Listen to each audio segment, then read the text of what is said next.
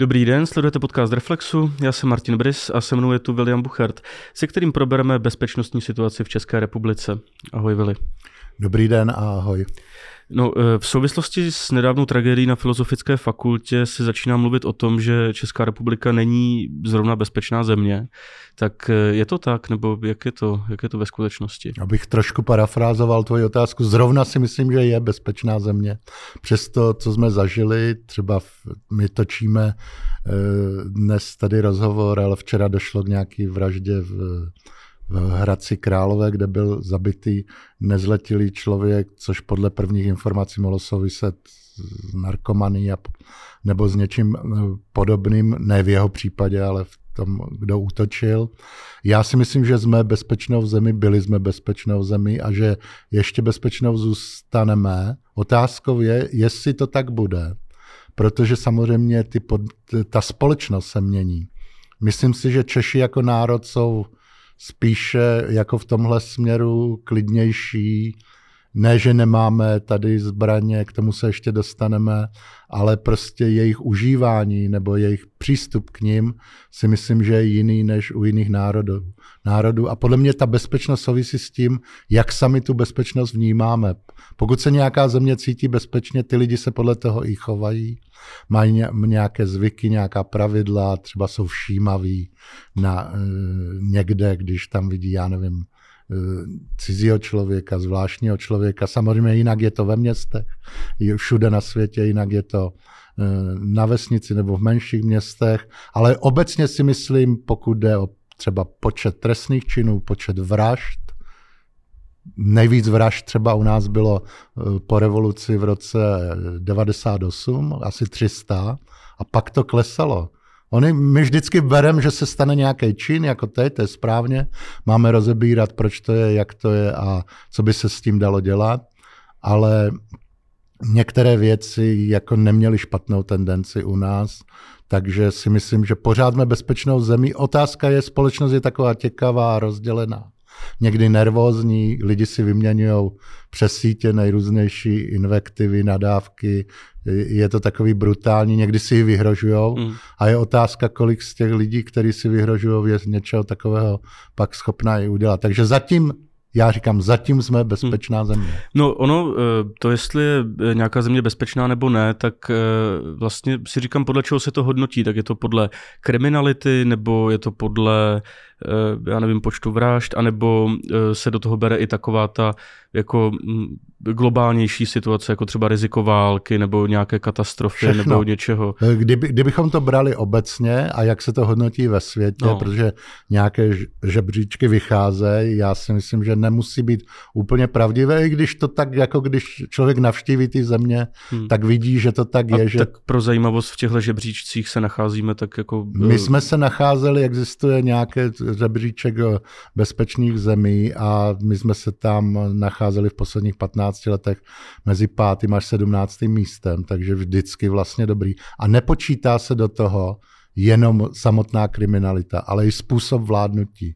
Jestli tam je nějaká demokracie, jestli tam je nějaká svoboda, eh, jak fungují sociální služby, kolik lidí je nezaměstnaných, kolik lidí třeba eh, žije v nějakých vyloučených lokalitách, nebo v nějakých getech, nebo v nějakých předměstích, kde není třeba situace úplně bezpečná, existují takové země, které v těch žebřících vůbec nejsou v první dvacítce, třeba Francie, Španělsko, eh, Itálie, Spojené státy, tak relativně tam je, jezdíme tam na dovolenou. Jsou to vyspělé cítí, země? Jsou to vyspělé země, ale je tam třeba vysoká pouliční kriminalita, velmi vysoká. Každý turista, který tam byl, tak ne každý, ale mnozí to i zažili od nás. Takže je to nějaký komplex toho všeho a samozřejmě do toho patří, jestli nehrozí ty zemi teroristické útoky. U nás v podstatě neby, nejsou teroristické útoky. Toho smyslu, jak je berem. Jo? A v Evropě je to ale úplně běžný. Hmm. V západní Evropě. Od Švédska až, to je sever sice, ale přes Německo, Itálii, Francii, Velkou Británii, Belgii, Španělsko. Takže u nás to taky není. U nás nejsou gengy třeba pouliční, jsou tady nějaké mafie, většinou jsou to cizinci různý, ale když ho hodnotíme ten celek, tak pořád zase se dostaneme vlastně k tomu, že Česko je bezpečnou zemí, taky tady nebyla válka dlouho.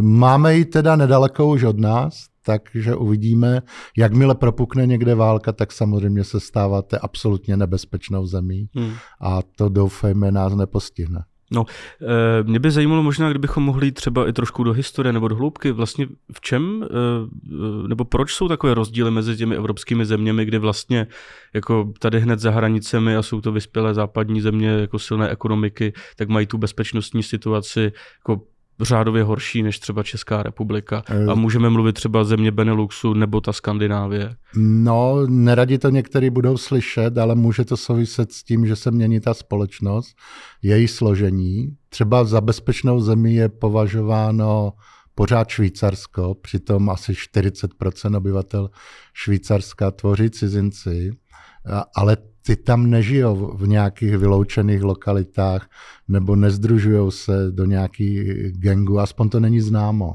Ono taky jo. teda, ta švýcarská mentalita je taková, řekl a, bych, velice přísná. A, jako... No, tam dostat třeba občanství je velmi složité, ty lidi se musí přizpůsobit, jsou v podstatě nuceni se naučit ty jazyky a podobně, což třeba ve Francii je daleko benevolentnější a některý lidi, nebo to jsou miliony lidí, takhle, kteří se přistěhovali, se nemuseli přistěhovat jenom z důvodu toho, že potřebují pomoc. Takových je mnoho, utíkají před válkou, pak nebo před nějakou špatnou ekonomickou situací. Ale samozřejmě, když se jim nedaří, těm skupinám, které se přistěhovali, typická je třeba Francie nebo Belgie, v tomhle jsou nějaké pouliční gengy teď ve Švédsku, které po sobě střílejí, tam jde o drogy, dost často jde o drogy. Ty lidi prostě si přinesou jak svoji kulturu, tak svoji kulturu, ale používání zbraní, řešení problémů a oni zůstanou. Takže třeba v Berlíně, O tom se sice v Německu hodně píše. Existuje asi 15 až 20 libanonských klanů, které mají rozdělenou trestnou činnost v Berlíně. A v podstatě vytlačili některé, tam třeba motorkářské gengy v německé, hmm. byly v tom silné při organizování, já nevím, bordelů, prostituce, drog, prodej. Ale teď třeba v, Ně- v Berlíně to mají pod kontrolou Libanonci. V Antwerpách nebo v Bruselu. Teď vyšel článek na webu Politico, který je takový pro bruselský známý o nebezpečné situaci v centru Bruselu, kde je sídlí NATO, Evropská unie a různé orgány. A prostě tam je problém s eh, marockými, albánskými a kosovskými gengy, které tam prodávají drogy. A Antwerpy jsou jeden z největších distributorů drog nebo přístav, hmm. kam přijedou drogy z Latinské Ameriky a ty se distribuují po celé Evropě pak, to je i z jiných přístavů, ale Antwerpy třeba jsou v tom jako na špičce skoro a ovládají to nějaké gengy. A samozřejmě ty po sobě jdou, používají střelné zbraně, bodné zbraně a pak se to projeví na ty bezpečnostní situaci a hned se pak ten pocit toho bezpečí zvrátí. Hmm. A to u nás pořád není ještě, ale v těch západních zemích já si myslím, že e, problém je v nelegální migraci, Nemluvím o migraci, já mluvím o nelegální migraci. Migrace je věc celé historie lidstva přirozená, ale pokud není pod jakoukoliv kontrolou, tak se mohli přesunout do těch zemí taky lidi, kteří tam asi nepřišli eh, dělat jenom dobrou, dobrotu. No, eh, hodně se o tom mluví v souvislosti s bezpečnostní situací, eh, třeba hlavně ve Spojených státech, a to je kultura zbraní. To je úplně a jiná kultura. To je ne? úplně jiná kultura. V těch Spojených státech já bych radši zůstal teda u Evropy, tak ale i v Evropě máme nějakou kulturu zbraní, nějakou zbraňovou legislativu. Je v různých zemích různá, přesto vlastně e, ta bezpečnostní situace e, je taky různá. Tak jako existují tam nějaké přímé úměry, nebo je to ne. o něčem úplně jiném? Jako... Je třeba po jedné masové střelbě ve Skotsku, ve Velké Británii změnili zbraňovou legislativu a je mimořádně přísná. Daleko přísnější než u nás. Eh, legálně držených zbraní, mluvíme o legálně držených zbraní, od těch víme, kolik jich je, pak jsou ještě nelegální v každé zemi. Tak v Británii je jich dokonce jako stejně nebo u nás, jako u nás, protože tam dostat jako střelnou zbraň je uh, těžké, protože tam byl takový šok. Nějaký člověk, mimochodem byl to bývalý skautský vedoucí, vystřelil školku. Hmm. Zabil pěti a šestileté děti. Asi 15 nebo 16 lidí u toho zemřelo. Uh, to byl obrovský šok pro tu zemi a tam ta zbraňová legislativa je velmi přísná. Ale strašně se tam rozmnožily i kvůli tomu, mimochodem, útoky nožem v, v Velké Británii. V Americe samozřejmě, od, u nás se kde kdo odvolává po střelbě na filozofické fakultě. Vždyť vidíte, teď ta Amerika se přenesla k nám a tak. No, v jednom případě nebo v několika případech, ale v Americe užívání těch střelných zbraní e, většinou ano, zneužívají je gangy, to jsou nelegální zbraně, ale ty legální e, většinou jsou jsou používány k vraždám, ale víc k sebevraždám mimochodem. A pak na obranu majetku, když se podíváme, jak Amerika vznikla, víc těch zbraní je v těch státech, které jsou méně osídlené než na těch pobřežích, tak každý zemi je, je to jiné. V Nizozemsku třeba není moc zbraní legálních, ani tam není zas tolik těch vražd střelnými zbraněmi. U nás překvapivě si myslím, my jsme v takovém průměru. Mm-hmm protože ta legislativa není úplně přísná. Teď je nová novela, teda bude novela ve sněmovně projednávána, nebo je už projednávána. Ta to má zpřísnit a Evropská unie to zpřísnila taky obecně.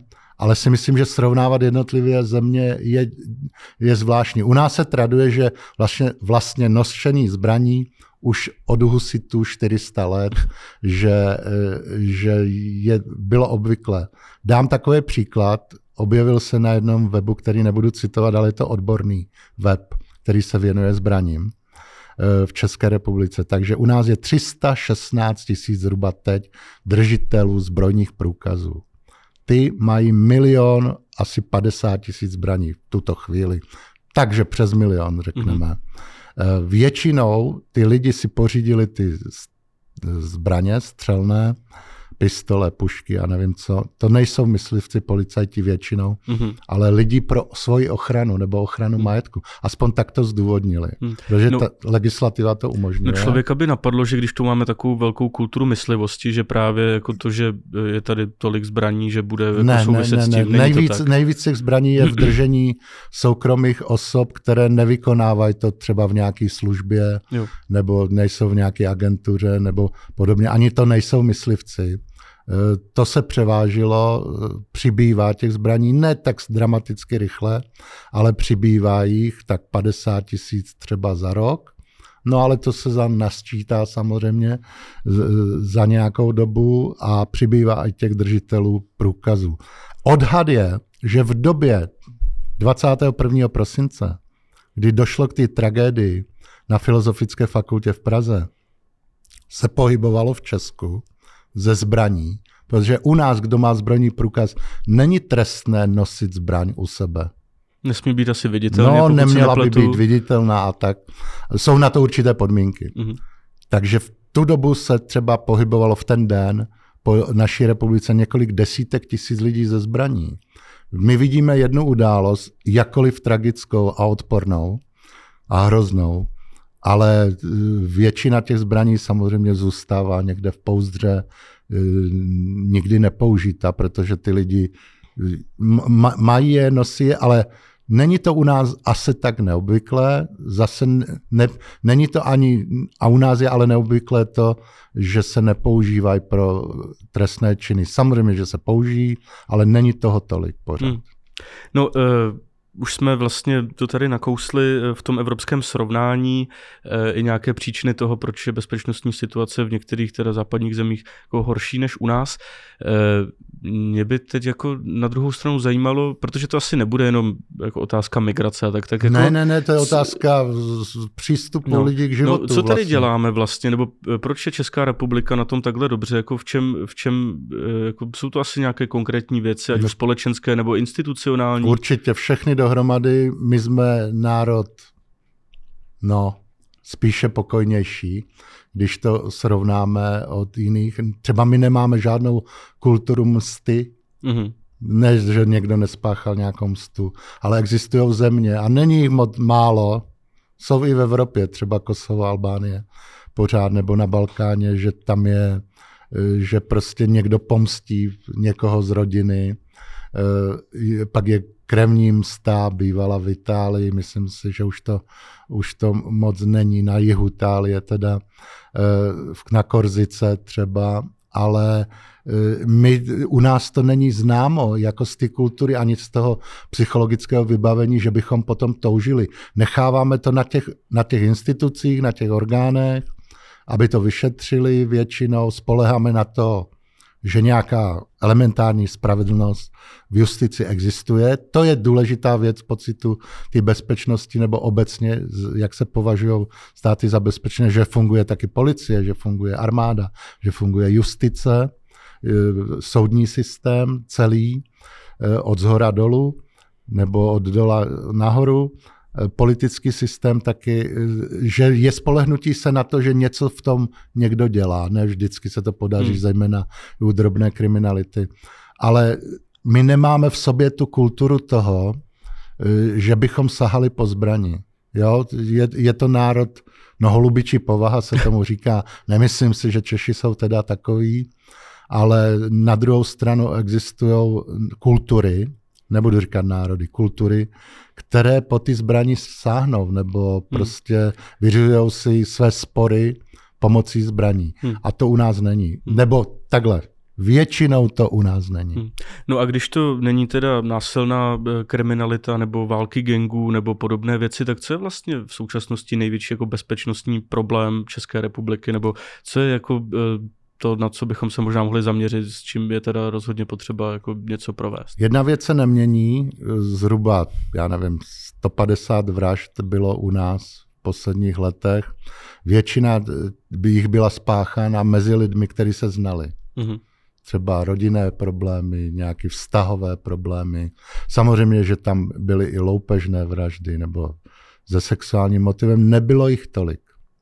U nás se nestřílejí lidi na ulici kvůli drogám. Hmm. Aspoň teda to není známo.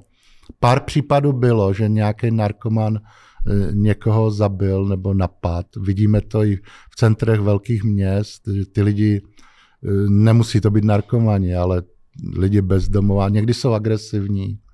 Eh, scházejí se tam skupinky, které prostě požadují po lidech peníze, je to nepříjemné. Někdy, někdy skutečně sahají k slovní agresi, někdy možná i k fyzické. Já si myslím, že nebezpečí do budoucna je, že ta společnost, jak se čím dál dělí, takže eh, lidi se méně jako znají, Mm-hmm. Přesto se znají přes sítě a podobně, vyměňují si nějaké invektivy. Může, mohlo by to vést podle mě k jakému si zrůstu, takovému pocitu napětí, které někdy může vyústit nebo může vést někoho k nějakému činu hmm. špatnému. Ale e, zatím to není jako úplně obvykle, ale myslím si, že tahle tendence by tady mohla vzniknout. U nás nejsou třeba dětské gengy. To je pozor, to i na západě existuje, na nějakých sídlištích mm-hmm. a podobně. V Americe je to úplně běžný, v Latinské Americe, ve Střední Americe, v USA, eh, v některých azijských zemích. Takže u nás jakoby eh, ta infrastruktura toho zločinu, když to takhle nazvu, tak není zase zatím eh, tak silná. Ale myslím si, že vnitřní napětí v té společnosti by mohlo vést některé lidi k některým eh, špatným a neuváženým činům. To nelze do budoucna vyloučit a já si spíš myslím, že bohužel občas se to bude dát předpokládat, že něco takového stane. Lidi jsou jakoby nervóznější. Jo. Taky eh, se říká, že daleko víc lidí má nějaké problémy eh, psychické a podobně. Eh, pardon, ať to není pochopeno tak, že kdo má nějaké psychické problémy, že jde někomu ublížit. Tak to není myšleno, ale samozřejmě důvody toho, do co spácha, můžou být různé. Dostává se většinou ten člověk do nějakého stavu, že, že to určitě chce udělat. A to si myslím, že napětí v té společnosti může takové nebezpečí zvýšit. A určitě nejsme klidnější společnost, hmm. než jsme byli. No, ono to asi souvisí s dobou, s tím, jak se vyvíjí prostě uh, ta společnost, nějaké jako sociální nástroje a podobně. No, ale dá se s tím vůbec něco dělat, nebo dá se tomu nějak zabránit? Nebo, uh, se... Jak sociálním sítím, třeba pokud narážíme na to, říkám, že to je výborný pomocník, ale strašně špatný pán, pokud tomu někdo propadne a vlastně už jako s tím žije jenom tak, že třeba útočí na nějaké lidi. Hmm. Navíc si naivně myslí, že je v nějakým anonymitě davu. No není. To jako, eh, no, někdy se to, většinou se to dá vypátrat, kdo, kdo je kdo, i když se za něčím schovává. Ale lidi podle mě lidi neměli možnost v minulosti, to měli jenom média a politici, v podstatě vstoupit do veřejného prostoru a něco ovlivnit a něco říct. Dneska tu možnost má úplně každý. Hmm. I děti. To, to nemusíte mít volební právo. Když si může založit na TikToku nebo na Instagramu nebo někde na nějaké síti něco vlastně kdokoliv. A může si tam prezentovat svoje názory, dokonce i názory zlé, názory, které někomu vyhrožují, náz, používají se tam hrubá slova a nevím co všechno. Takže prostor pro prezentaci se technologicky strašně zvětšil, ale s tím se zvětšili prostor pro zneužití toho. A to si myslím, že je problém a zabránit tomu nevím, jak by se tomu mělo zabránit. Tak nějaké sítě asi odcházejí, Facebook, mladí lidi už Nějaké tolik zase přijdou. Nepo, ne, něco, možná tomu se dá zabránit tím, že lidi nebudou na tom tolik vyset, ale to nepředpokládám. A nebo možná tím, jak to přestane být vlastně jakési společenské novum, tak ti lidi se spíš naučí Tak budou, eh, budou jiné technologické vymoženosti, nevím. Před 30 lety, já jsem dost starý, abych to mohl posoudit, tak eh, někteří lidi neměli ani pevnou linku, ne že mobil, ale eh, no dneska jako co děláme ráno, vstanem, podíváme se do mobilu, co se, co se stalo, pak po doma sítě si projede své sítě. Prostě ten život se strašně změnil, ale taky pomocí toho, že každý může vyjádřit jakýkoliv názor i hloupý, až řeknu debilní nebo, nebo zločinný hmm. dokonce. Eh, a vlastně často to projde těm lidem tak eh, já si myslím, že řešení to momentálně žádné nemá. Jenom odvolání se na takzvaný zdravý rozum, myslím, že v tom nepomáhá. Je, je to zjevné, ale pořád si myslím, že třeba Češi jsou kulturou, eh, ani my nejsme civilizace, jo, ale eh, evropská civilizace, ale my jsme kulturou, která ještě, ještě na tom v tomhle si nemyslím, eh, že je tak špatně. Ale co bude za deset let třeba? Hmm. No ono, nevím, nevím. Ono se teď ukazuje, že na některé ty, mm, ne tedy úplně trestuhodné, ale ty trestné věci, co lidé dělají na sociálních sítích, tak na to už policie reaguje a byly i nějaké kauzy, kdy prostě eh, to eh, skončilo, Samo... skončilo jako tvrdými tresty. No reaguje, otázka je na co reaguje, takže reagují na nějaké vyhrožování, to by měli samozřejmě, mají to prověřit, většina toho asi nebude trestný čin.